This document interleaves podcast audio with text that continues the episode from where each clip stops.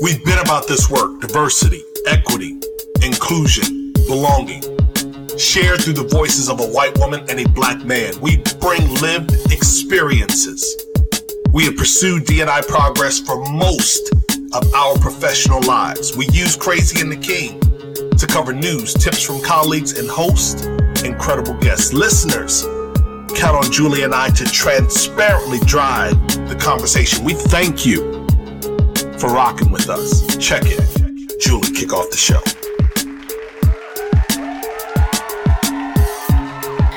Welcome, welcome, welcome to Crazy and the King.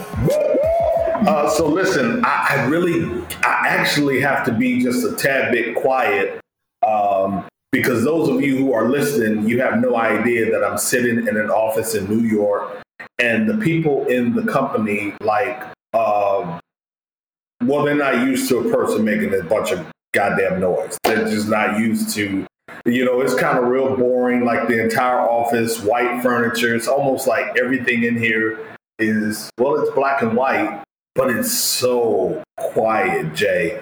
Um, anyway, how are you? You know what? I am wonderful. Okay. Um, sitting at the, the new place in Portugal. I've been uh, here, what, two weeks now? It's a dream. Living the dream. That's all I can tell you.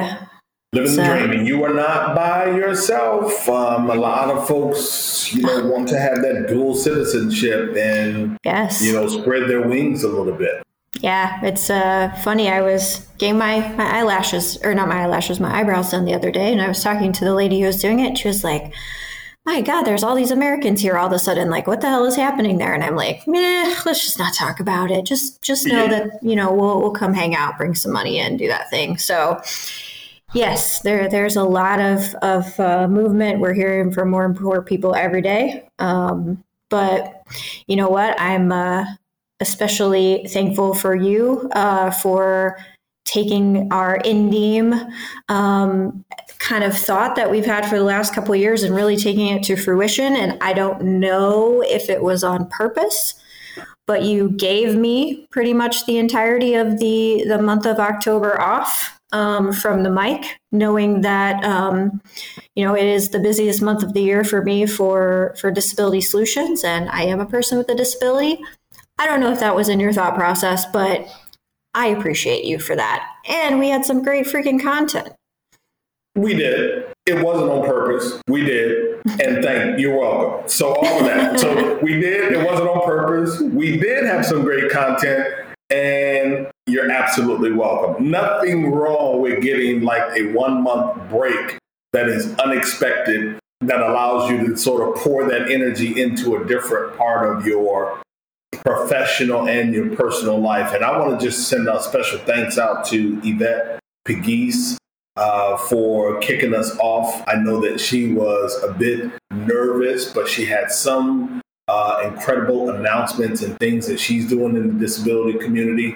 I want to also thank Amanda Kirby, Theo Smith from over in the U K for jumping in and hopping on that beat and giving us a little bit of that C A T K love. And then last but not least, Amanda Burris.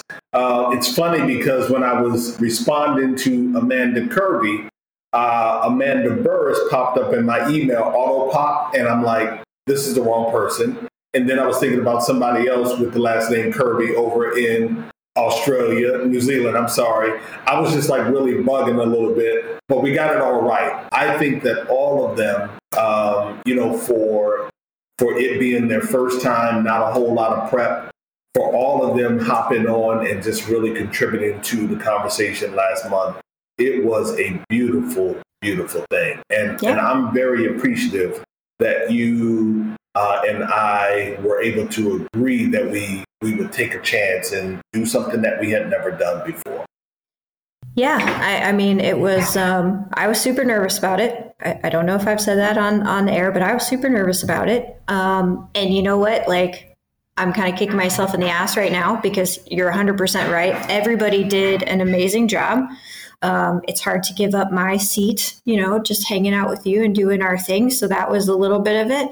Um, But also, what a fantastic um, kind of spread for our listeners to understand what disability brings to the table. Some of just the, the everyday people out there doing their thing, making a difference, um, you know, living their life with a disability, being successful and, and rocking their game, whatever that is.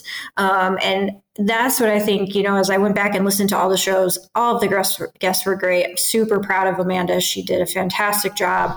Um, and what I realized is this is where we need to see people with disabilities, just like that, right? Just like that in this, like, hey, everyday life, hey, doing our thing. It's not just Julie saying all the time that people with disabilities are out there rocking the world and doing things all the time, but we are. And we had many very good examples um, this month on, or last month now, excuse me, it's November, um, showing what, what disability employment and um, success should look like. Absolutely. Absolutely. So let's hop into uh, just a couple of stories and then get to our conversation for the week. Number one, I think at the big, um, at, not at the big, but at the top of most headlines, most newsletters, at least since last Thursday, uh, the biggest headline happens to be that Elon took over Twitter. And I got to tell you, um, Well, I'm not, yeah, I am going to tell you. It was no big deal to me, honestly. Okay. I, I felt like, you know, whether it's Elon or somebody different, you know, they're going to do within the organization whatever it is that they decide to do. These are billionaire problems. It's not my problem. I'm not trying to take over Twitter. I'm trying to use platform as I use other platforms in a way to get out a message that I think is important. But one thing struck me.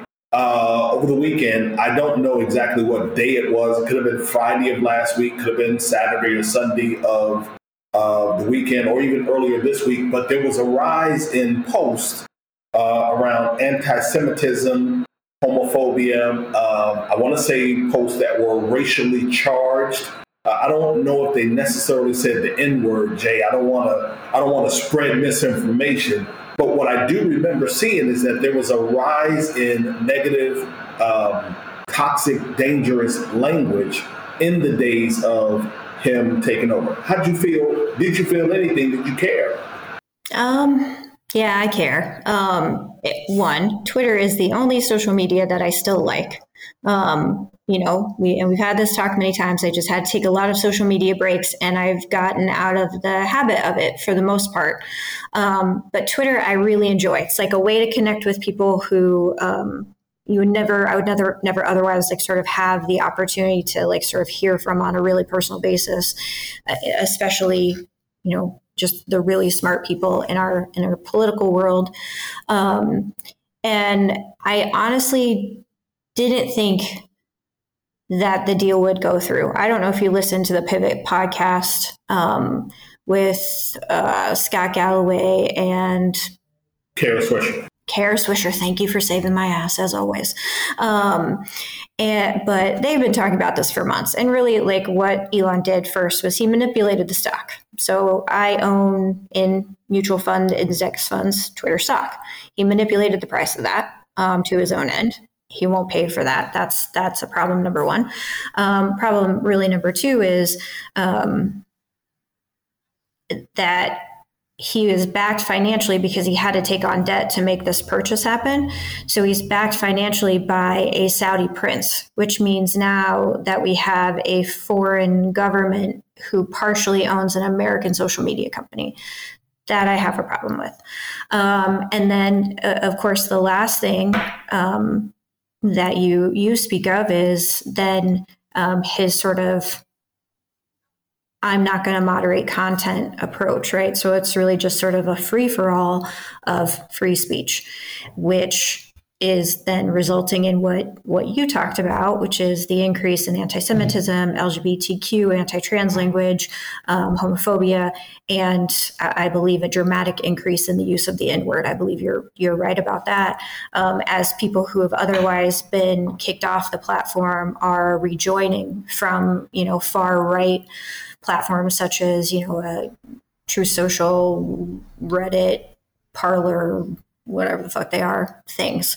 Um, and so, yeah, it's, I, I don't know if it's that big of a deal, but it's, there are things about it that like seriously piss me off, and that this is a platform that I really, really love um, to use, and it's going to be changing dramatically. And I don't think it's going to be changing for the best. Yeah. You know, so you raised some very, very good points. I, uh, I have not listened to the podcast there, Scott and Kara's podcast, in quite some time, but I am very fond of both of those personalities.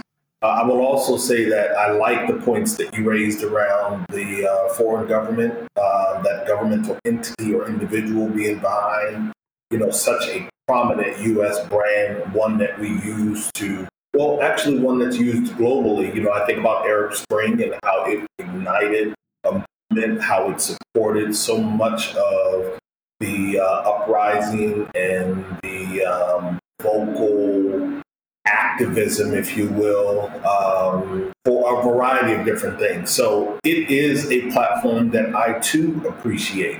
I don't see Twitter as um, like an Instagram or Facebook or LinkedIn. I do see it as being a very different platform. So I can appreciate the balance that you give to my statement of eh, whatever. I still feel the um, whatever, but I also embrace and feel the points that you've raised. And what I think is going to happen in this, you know, whether or not it's Elon firing uh, a number of high-ranking executives and others, whether he Uh, continues to throttle uh, employees' access to content moderation tools, whether he replatforms some of the individuals that have been kicked off. I believe in the end, and I don't know what the end looks like, but I believe over the next twelve to eighteen months, a lot is going to be revealed to those of us who care about the platform, use the platform. And I think that eighteen-month mark or so, Um, we might see the rise of a couple of competing platforms, not any of the ones that you mentioned, but some very new entrants into the marketplace. So what I think is going to happen is good. Let's so the most important question related to Twitter is, and listeners, if you do not know, my podcast partner is Blue Check Verified, kind of a yeah. badass. Will you pay to keep it? Is it important enough for you to spend that two hundred forty bucks a year? Nope. Nope. Not, not, not two hundred forty, not sixty, not twenty-four. I wouldn't even pay two dollars a month to be verified. The only way that I would pay to be verified, and I mean this sincerely, I would actually pay to be verified. And this is actually, this is going to roll into our next story. I would pay to be verified if Twitter had a verification policy for every single profile on the platform. If they were collecting driver's license, driver's license and identifying information, you know, like I had to go through to get Blue Check Verified so that I knew that it wasn't a bot and it was a person and that they could be identified and in some ways pinpointed for some of their nefarious behavior. I would pay all day to be Blue Check Verified. I'd pay two hundred forty dollars. I'd pay three hundred sixty dollars. You know, I would pay. But until they get rid of some of the bots and the um, fake uh, accounts, no, I'm not paying for it. There you go. You heard it here first, Elon.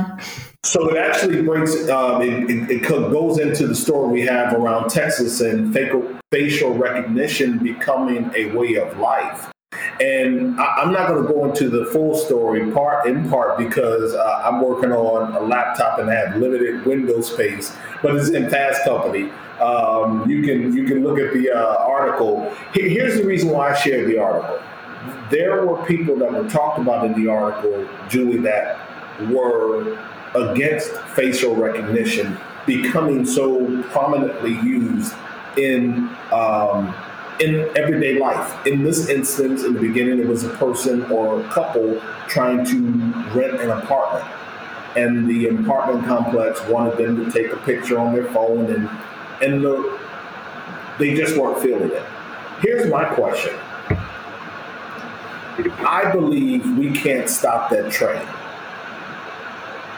So do you feel like this facial recognition journey that is really like just looming over the mountain. Like it literally is looming over the mountain. Do you feel like this this technology is going to have positive or more negative impact on our daily lives? Uh, you know, I go back and forth. I mean, you know, I think you're like after, and I'm going to say this from an American purview first, and then try to give it a more global perspective, is after nine eleven, we put the Patriot Act into law, in which we created, and I think not fully, as a citizen who lived it, um, as you did, not fully recognizing that we were in fact allowing at least the gateway for the creation of a surveillance state. Um, now, is a surveillance state good or bad? Um, you know, if we look at London, if we look at, you know, different parts of, of Europe that have heavy use of like C C T V um, and, and those kind of things where crime is lower than it is here, maybe it's a good thing, maybe it's a bad thing. I don't know.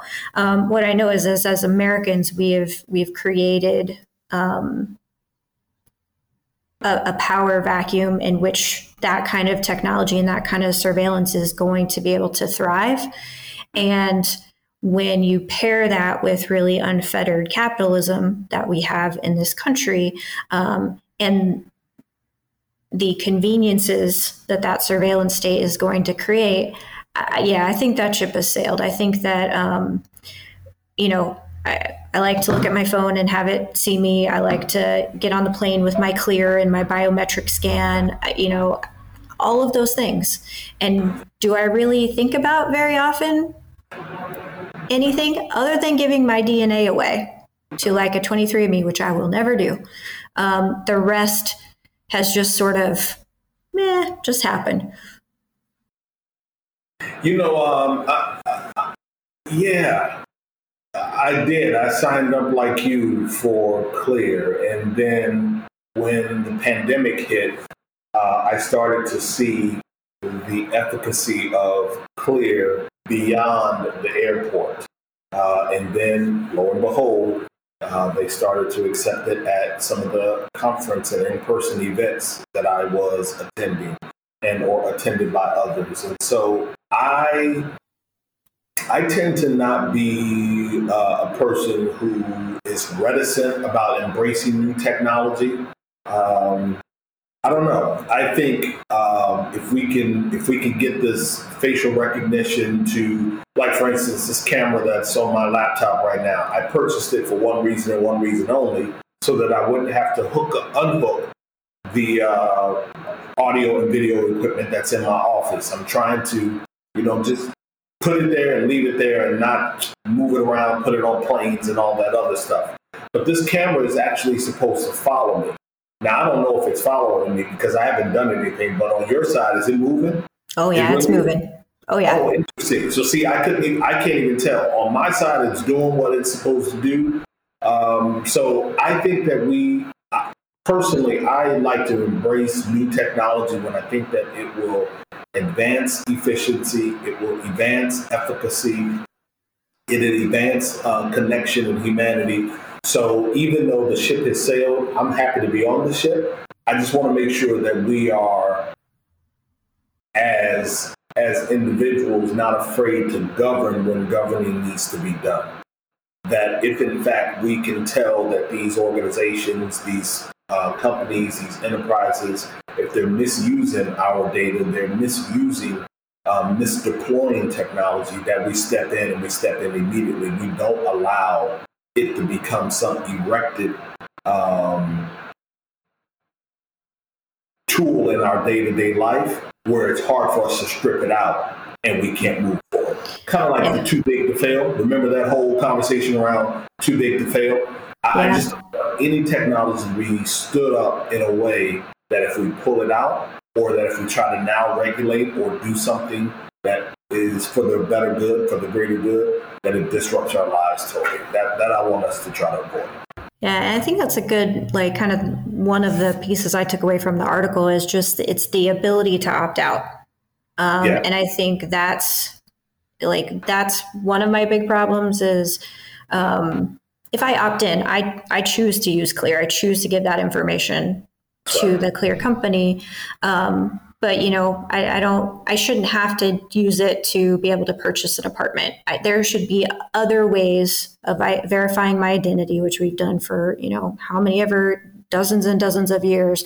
Um, and we should be allowed to opt out of that kind of, uh, of data collection. And not only should we be have the ability to opt out, but we should um, have sort of first right of refusal in terms of like when it pops up, you can opt in, you can opt out. Not I have to go find a thing and opt out and do all that kind of stuff.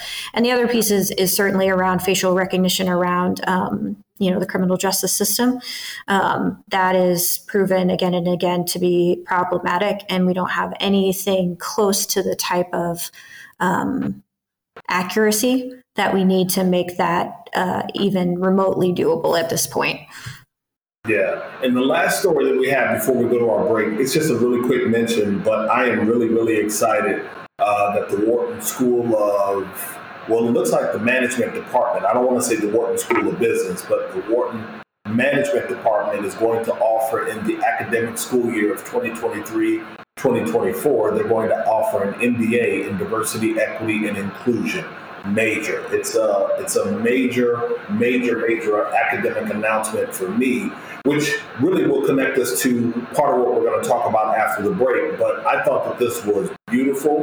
Love that Wharton um, in all of its prominence and glory around building B-school students and propelling people to Wall Street and power corridors, that they said, wait a minute, we have to do even more Uh, around diversity and inclusion. Stephanie Curry, who has been awesome, she's been a great friend.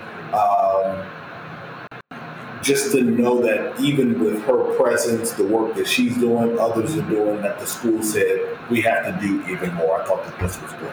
Yeah, it's a good find. It's interesting. Uh, I'll be very interested to see how uh, it plays out and if other schools adopt. And we will go to a break, but what I want you all to know before we do the break is, why do Julie and I talk about Twitter and Elon Musk and content moderation? And why do we talk about uh, facial recognition and the criminal justice system and how it impacts our personal and professional lives? And why do we highlight Wharton starting an academic major around D and I? Because they're all important. We have grown in how we put our stories together, that we're not only talking about D and I specific stories, because we know that uh, indirectly these stories impact how we pursue D and I in our personal and professional lives. So stick with us. We'll be right back. Do you love news about LinkedIn, Indeed, Google, and just about every other recruitment tech company out there? Hell yeah. I'm Chad. I'm Cheese. We're the Chad and Cheese Podcast. All the latest recruiting news and insights are on our show. Dripping in snark and attitude. Subscribe today wherever you listen to your podcasts. We, we out. So this week in a flash, the Fed's proposed rate hike may spur signal that a downturn is inevitable. And the C E O of Redfin says that home prices are falling faster than they did in two thousand eight. And apparently we have Airbnb Joes and Josettes, institutional investors and iBuyers to blame. Oil companies are posting record profits. Early voting is up, way, way up. And a man in southern China is concealing his thirty million dollars lottery jackpot from his wife and his child, fearing, Jay, that the winnings will make both of them lazy. I don't know if you caught it, but our jackpot here last week was one billion dollars. Over at the Supreme Court, some justices pressed for an end to race-conscious university admissions as they heard challenges to affirmative action early in the week.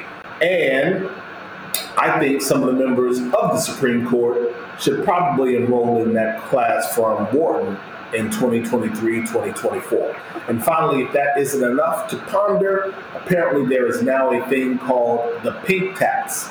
The pink tax is a return to office tax where women also face paying more for clothes, makeup, and dry cleaning, paying more than men. That's this week's In a Flash.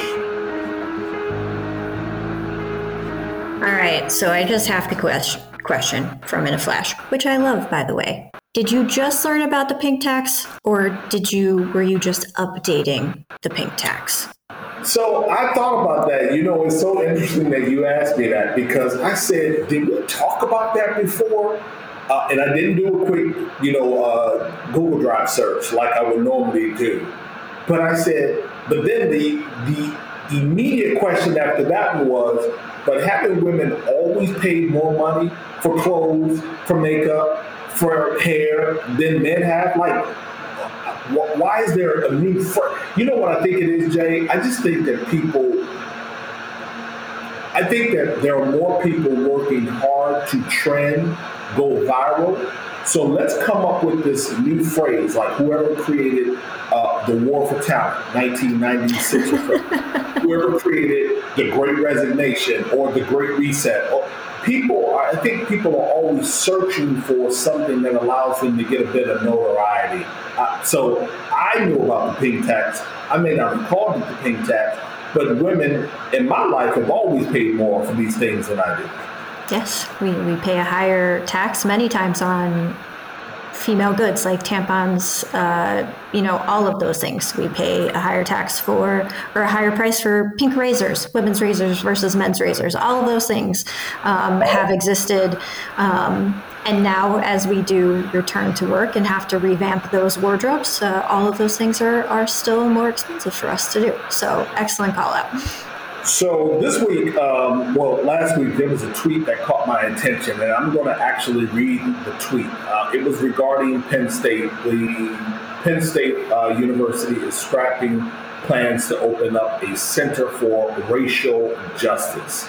Uh, the plan was actually announced in twenty twenty-one in response to, of course, George Floyd, the summer of uprising, and some of the other things that were happening.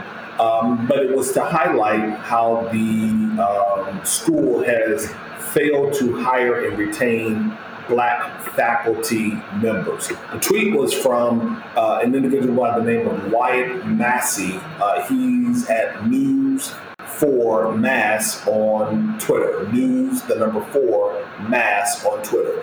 He says, Penn State has formally scrapped plans to establish a Center for Racial Justice, a key proposal in the wake of twenty twenty protests.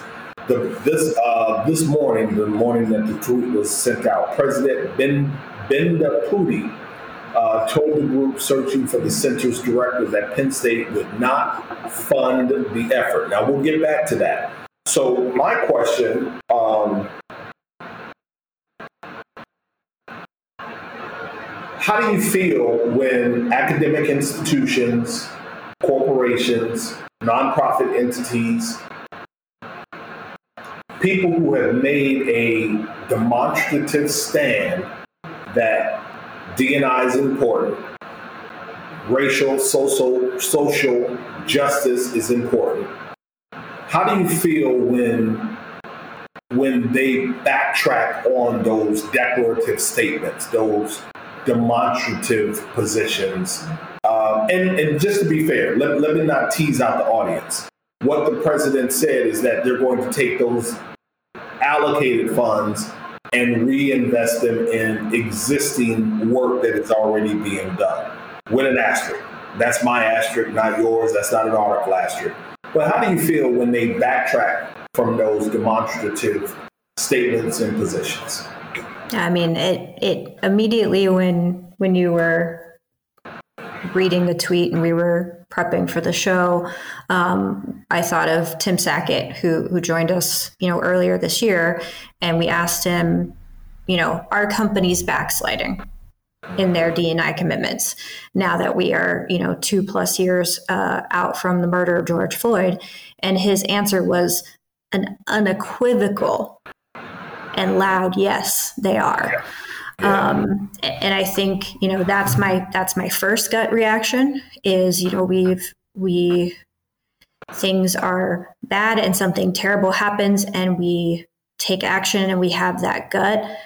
But when it comes time to put your money where your mouth is, that money is reallocated, reprioritized in a potentially, and again, I'm just sort of talking out loud, less than transparent way. than a Center for Racial Justice would have been um, on Penn State's campus.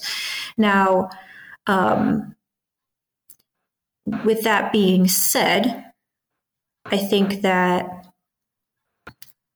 we do a lot of, I think there's a lot of academic work that gets done around social justice, racial justice, um, and we have a, a lot of very, very smart people. So if we're going to use the money for making sure that we are actually, you know, creating more diverse scholarship programs, initiatives, making sure that we're retaining and paying Black and Brown talent at the level that is equitable to their their white peers, that we are creating more accessible buildings on campus, that we're using creating more accessible technology, um, more accessible learning, you know, uh, mediums for students and and uh, faculty for disabilities. Like, that to me is a really good use of that money. Um, and so, you know, maybe next time when we start thinking about those commitments, It, we can see sort of the the the reality of being reactive versus proactive. Does Penn State have a good um, D E I B strategy from its top to its bottom, right? Or when things happen, like the murder of George Floyd, do they all of a sudden wake up and go, oh shit, we haven't done anything. Let's make this really big promise that we then don't keep, instead of having, you know, D and I that moves and lives and is a part of everything that Penn State does, which, again, um, at least at my gut, would be a, probably a much better use of the money than sort of the high profile building, you know, downtown, um, and, and, and making that, that move for additional academic work. I don't know. So I, I literally just thought of that while I was talking. It's, it, it could be all wrong. Well, so I, I, I teased it a tad bit while I shared, you know, that Penn State had been operating, or at least this last year, operating at about a one hundred million dollars deficit. I've seen a few different numbers uh, in some of the articles that I researched or read prior to our reporting. But the point is, all of the articles suggested that Penn State is, they are cash deficient at this particular point. So the the piece that, that, that sort of stood out for me, and you touched on it, is, are we being transparent? So I, I tried to be fair, because I said, you know, when I go in and consult and work with an organization, I always tell them I have to start with the discovery. I need to see where you all are so that we can baseline how we decide to stand up programming and efforts to move forward. We have to have some degree of measurement and revelation, then we can begin to journey towards better. What most of these articles said to me, Jay, was that they were going to, some said we're double down on our efforts and we'll take the money that we were going to allocate, which is somewhere between one and three million dollars. We're going to, for this new center, we'll take that one and three million and pour it into existing programming. But then I read one article and I said, is one enough for me to put the red flag up? Yeah, it is. One article I read, it said, well, we have to, we have to uncover what we are doing.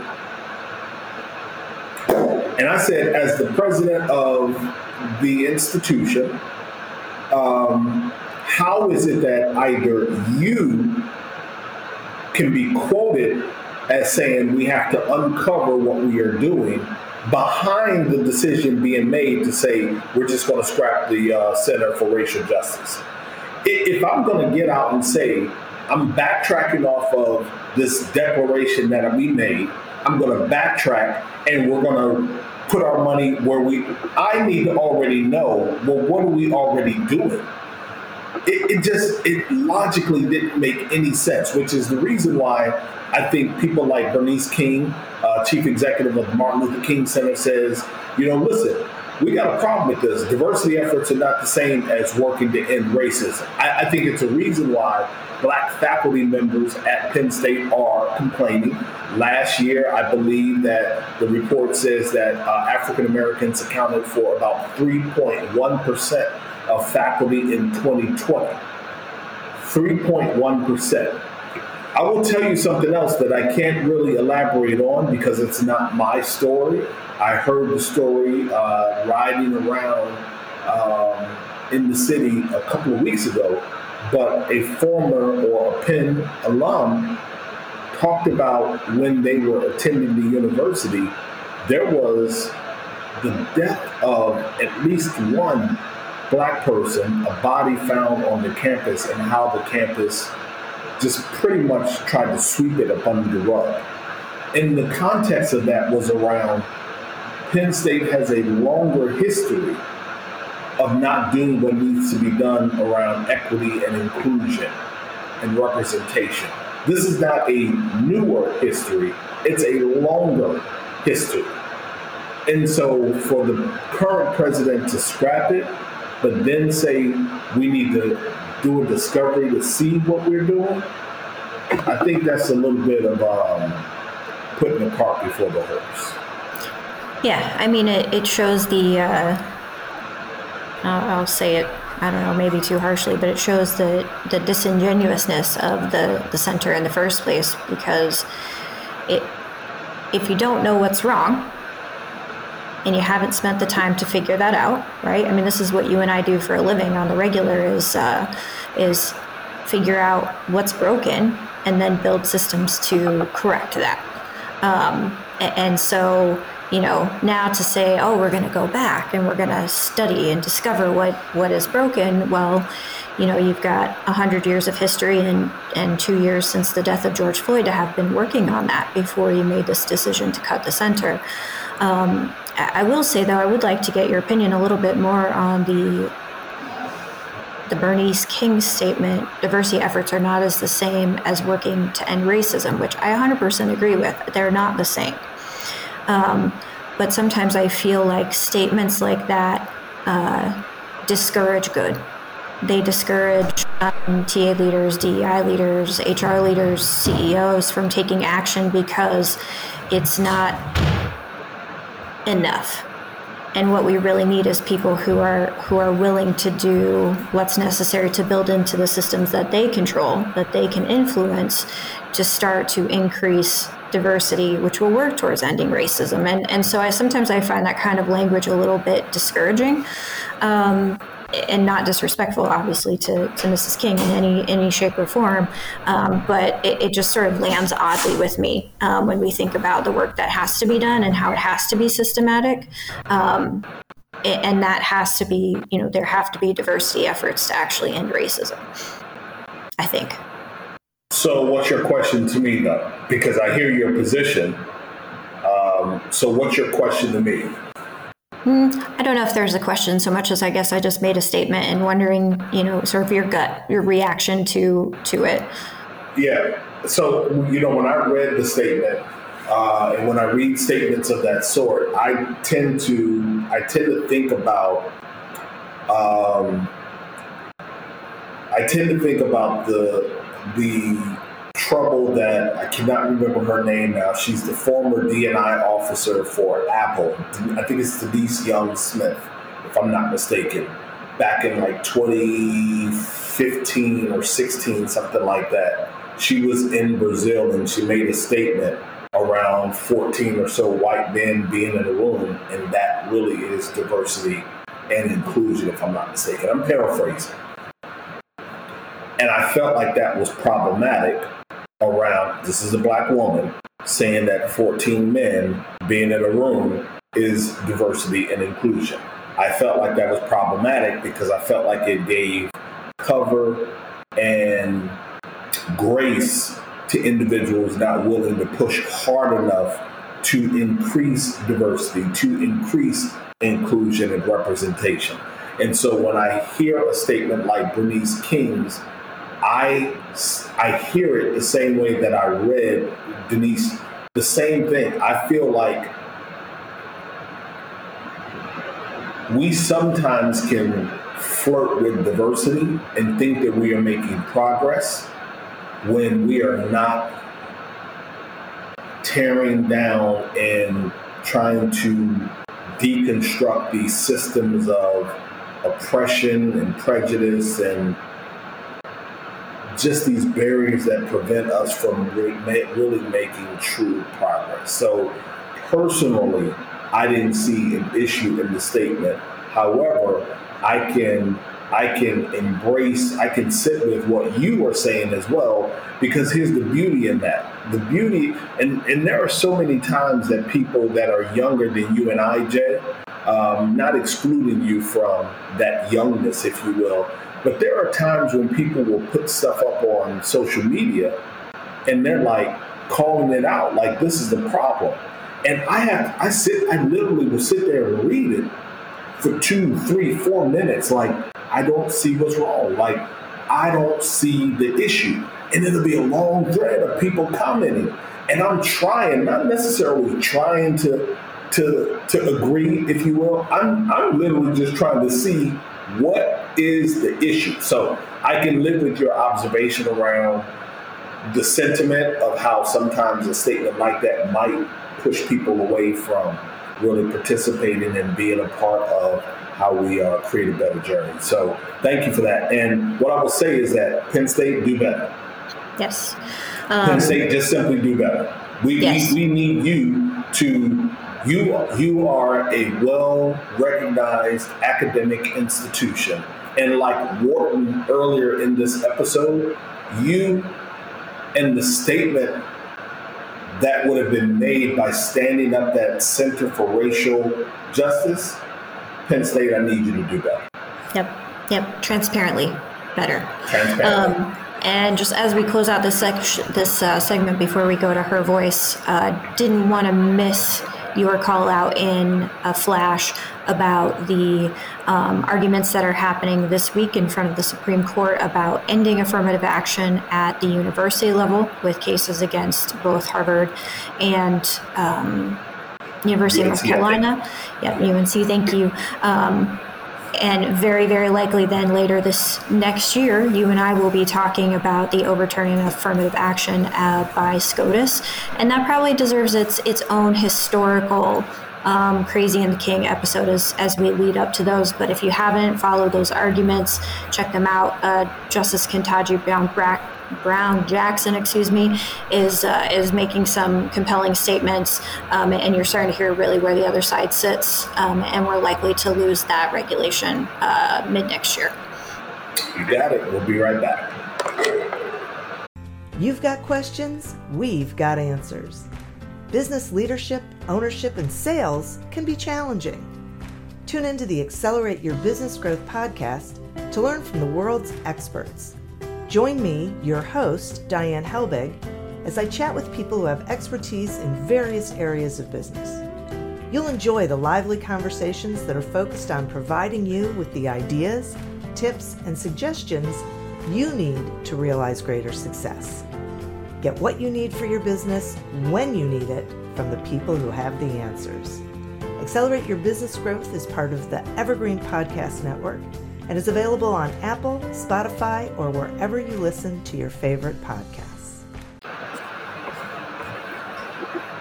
Her Voice segment is where we amplify women that are making moves. So this week, uh, up first, we have Amber Coleman Mortal. Uh, she is the Director of Innovation at the Female Quotient. Uh, F Q is an equality services company that provides thought leadership platforms for women and develops solutions for organizations committed to closing the gender gap in the workplace. And we also have thirty-five-year-old Canva founder Melanie Perkins, uh, who got rejected by one hundred V Cs. Now her twenty-six billion design startup, which Canva is kind of a competitor to like an Adobe design, um, is ready to take on Microsoft and Google. Uh, Perkins, who's Australian, founded the design platform with zero Silicon, Silicon Valley connections, and it's now the world's most valuable startup founded and led by a woman. And finally, the N B A hired Paramount Plus Senior V P of Consumer Marketing and Streaming, Miss Tammy Hanault, as uh, their Chief Marketing Officer, and Laura Cavanaugh will be the first woman to lead the New York City Fire Department. Shout out to all of the women that this week made it into our Her Voice segment. And we got to move real quick to disability Twitter. I think we have some interesting ones this week. You first.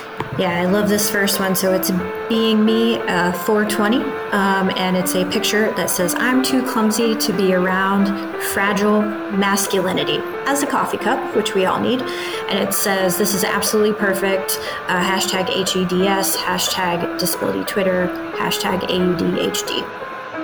Yeah, and this one here is not so much of a mystery, um, but, you know, we we understand that people in the disability community are not employed in numbers that we can brag about, but we actually found a story this week around employment in the disability community, and it was a story uh, dropped by Andrew Pulrang, A N D R E W, Pul, P U L, R E N G, R A N G, I'm sorry, Andrew Pulrang.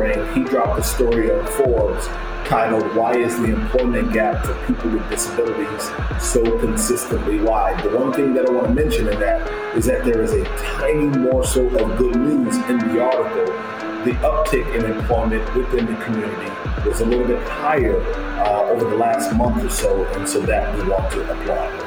Yes, absolutely. Andrew is uh, an amazing founder of the uh, Crypto Vote hashtag, in fact. Uh, last but not least, we have Slikers at Slikers eight, S L Y K E R S eight, the number eight. Uh, love out to all the humans in constant chronic pain. Most people have no idea the mental and emotional discipline it takes to live like this. I love you, I see you, I honor you, and your pain, and your survival. Hashtag disability Twitter. Marching towards the holiday season, we have just a few more weeks, and for all of our listeners, just know that Julie and I have curated some really good interviews to end the year. Um, but we'll be back next week, live and direct. We close reminding each and every one of you to share the pod with your digital tribe and find your voice. Be a better human. Let's create better culture, better teams, and workplaces. For now, Jay and I are ghosts. See ya.